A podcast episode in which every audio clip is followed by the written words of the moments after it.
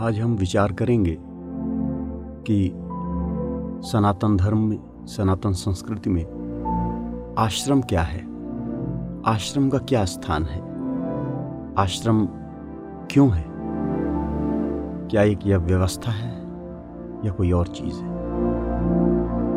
आश्रम का प्रयोग सनातन धर्म में, सनातन संस्कृति में दो अर्थों में किया गया है। एक गुरुकुलों के अर्थ में जहाँ भगवान राम ने वशिष्ठ के आश्रम में शिक्षा पाई, भगवान कृष्ण ने संदीपनी के आश्रम में शिक्षा पाई।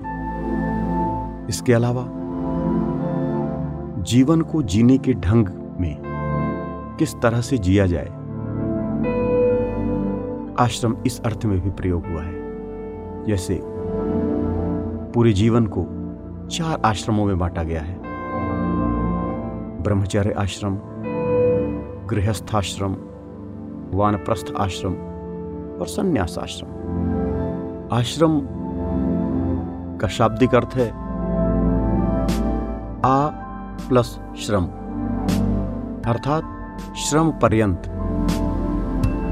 जो धर्म का सारभूत रहा है, वो यह रहा है कि हमें जीवन में श्रम हमेशा करना चाहिए।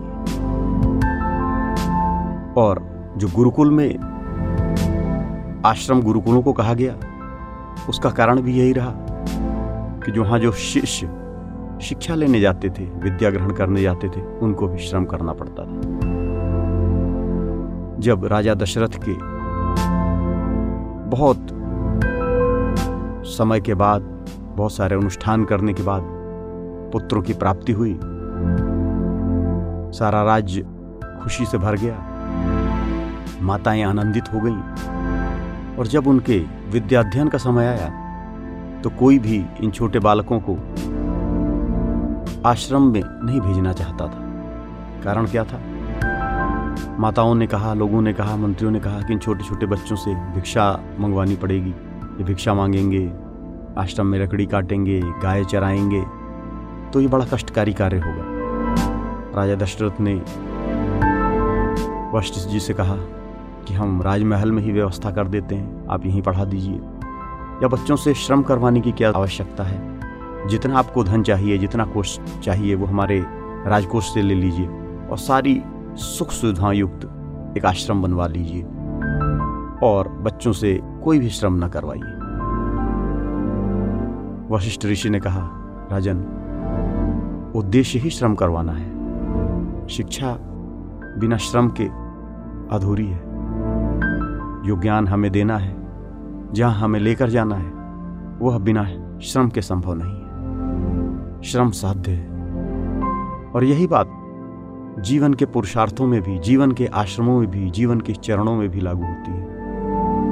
चाहे ब्रह्मचर्य आश्रम हो, चाहे गृहस्थाश्रम हो, चाहे वानप्रस्थाश्रम हो, चाहे संन्यास आश्रम हो, श्रम की महत्ता हर जगह है। कोई व्यक्ति अगर श्रम से भागता है, मेहनत से भागता है, परिश्रम से भागता है तो वह जीवन में कहीं नहीं जा सकता। संस्कृति यही कहती है कि चाहे आप भगवान में तल्लीन हो, लेकिन श्रम ज़रूरी है, कर्म आवश्यक है। आपको कर्म करने हैं। आपको अगर किसी से दूर रहना है तो वो है फलों की इच्छा से। कर्म तो करने ही है। आश्रम, श्रम की उपयोगिता पर बल देता है।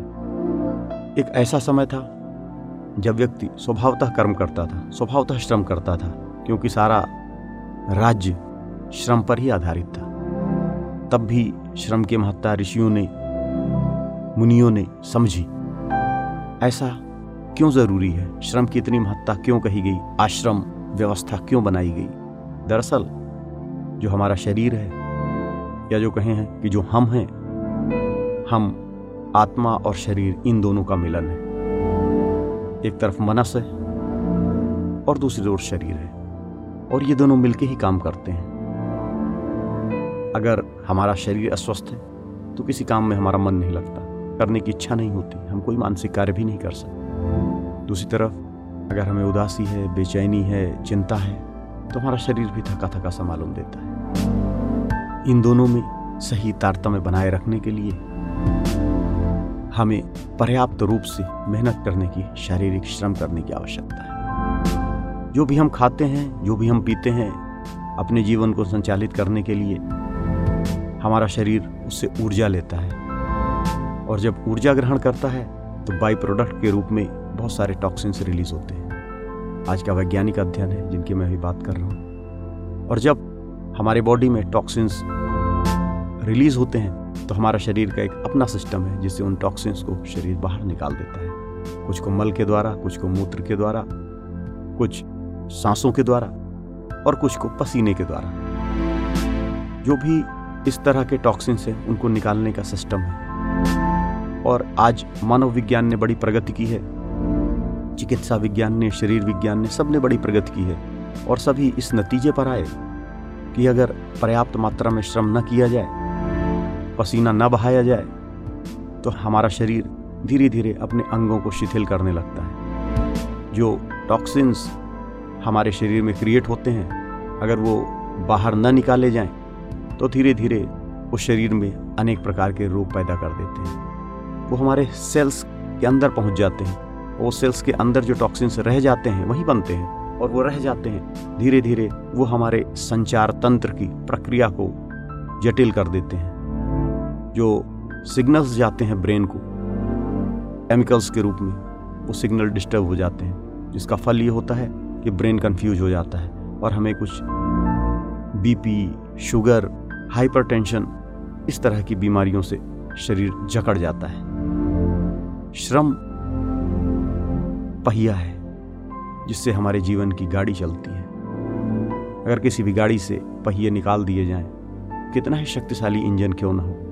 उस गाड़ी को आगे नहीं ले जा सकता। उसी तरह, अगर हमने श्रम को अपने जीवन से हटा दिया, किनारे कर दिया तो हमारी जीवन की गाड़ी आगे नहीं बढ़ेगी। जब आश्रम व्यवस्था की गई, उस समय पर्यावरण शुद्ध था, हमारा भोजन शुद्ध था, हमारी वायु शुद्ध थी, हमारा जल शुद्ध था।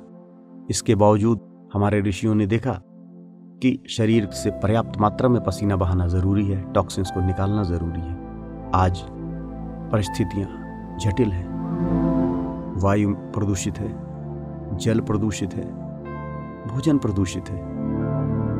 और बहुत से ऐसे आर्टिफिशियल पार्टिकल्स जो हैं, जो मानव की विकास की देन है, वो पार्टिकल्स निरंतर हमारे शरीर में प्रवेश कर रहे हैं। और वो हमारे सेलुलर लेवल पर जाकर बहुत सारे टॉक्सिन्स क्रिएट कर रहे हैं। और अगर वो टॉक्सिन्स हम पर्याप्त मेहनत के द्वारा और प्राणायाम इत्यादि की विधियों के द्वारा शरीर से बाहर नहीं निकालते तो हम असमय ही अनेक बीमारियों का ग्रास बन जाते हैं। समाज में हम देख रहे हैं छोटी छोटी उम्र में कैंसर हो रहे हैं, छोटी उम्र में बीपी हो रहे हैं, छोटी उम्र में शुगर हो रहे हैं। इसका कारण क्या है? इसका कारण यह है कि पर्याप्त श्रम का अभाव। हम जब शारीरिक रूप से मेहनत करते हैं तो कुछ एंडोर्फिन्स रिलीज़ होते हैं। हमारा दिमाग, हमारा मन, वो भी स्वस्थ महसूस करता है। और इस तरह से एक प्रक्रिया चलती रहती है, जिस श्रम की महत्ता उपनिषदों में बताई गई, शास्त्रों में बताई गई, उस श्रम की महत्ता आज है। और हमने जीवन के उच्चतम स्तर को प्राप्त किया रामायण कालीन समय में महाभारत कालीन समय में। लेकिन पिछले लगभग हज़ार सालों में लगातार आक्रमणों से परिस्थितियाँ ऐसी निर्मित हुई।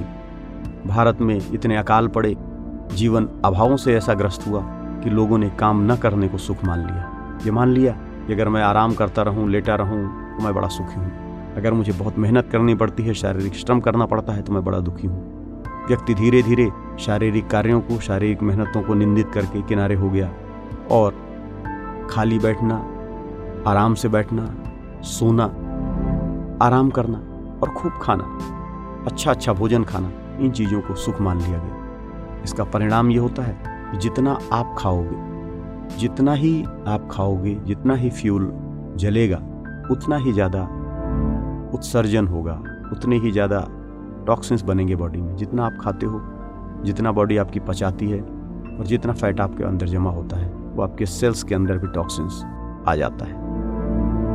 किसी का जेनेटिक सिस्टम बहुत अच्छा है। तो हो सकता है कि उसकी बॉडी अपने आप टॉक्सिन्स निकाल दे। कम मेहनत करके भी उसके अच्छे रिजल्ट्स आ जाते हैं। कुछ ऐसे हैं जिनको ज़्यादा मेहनत करनी पड़ती है। लेकिन मेहनत ज़रूरी है। श्रम ज़रूरी है। और यही आश्रम व्यवस्था का मूल आधार है। आगे हम चर्चा करेंगे कि किस तरह से ब्रह्मचर्य आश्रम, गृहस्थाश्रम संन्यास आश्रम और वानप्रस्थाश्रम इन चारों आश्रमों ने व्यक्ति के जीवन को परिपूर्ण किया और इन चारों आश्रमों का क्या क्या महत्व है जीवन में, इसकी भी आगे चर्चा की जाएगी। हरिओम तत्सत।